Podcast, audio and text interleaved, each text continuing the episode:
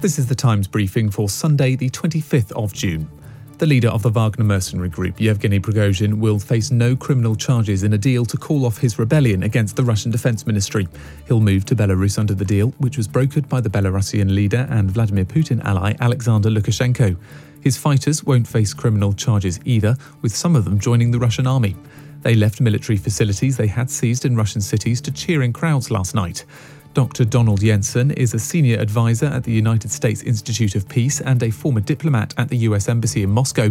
He says the last few days have significantly undermined President Putin's authority. He is the major casualty of the last 2 days. In Russia, the president of Russia almost has a sacred aura in some respects. All-powerful, wise, and all of a sudden, Putin has not been able, apparently, to control his own country. The Wagner Group had been fighting on behalf of Russia in Ukraine until Friday.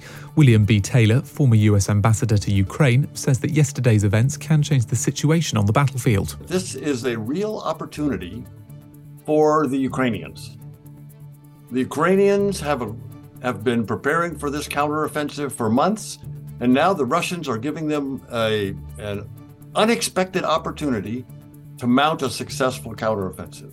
So I would again recommend to the White House that we double down on everything that we're doing to support the Ukrainians and allow them to succeed.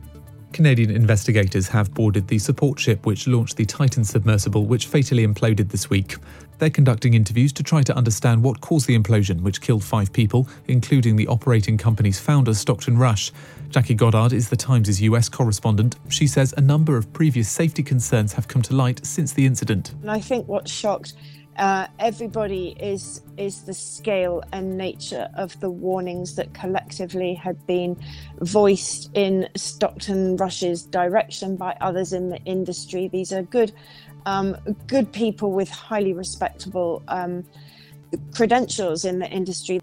The SNP leader Humza Yousaf says he'll go into the next election with a manifesto for independence. He'll demand a fresh referendum if the SNP win the most seats in Scotland. Catriona Stewart, columnist and writer-at-large at The Herald, tells Times Radio the First Minister's message lacked clarity. Pete Wishart MP told reporters after listening to the speech that what Yousaf had announced was a de facto referendum, despite the First Minister emphatically saying that this isn't the case.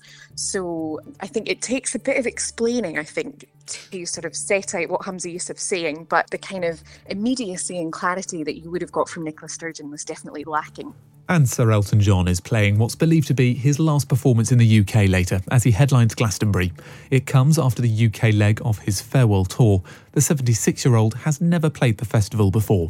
And you can hear more on all these stories throughout the day on Times Radio.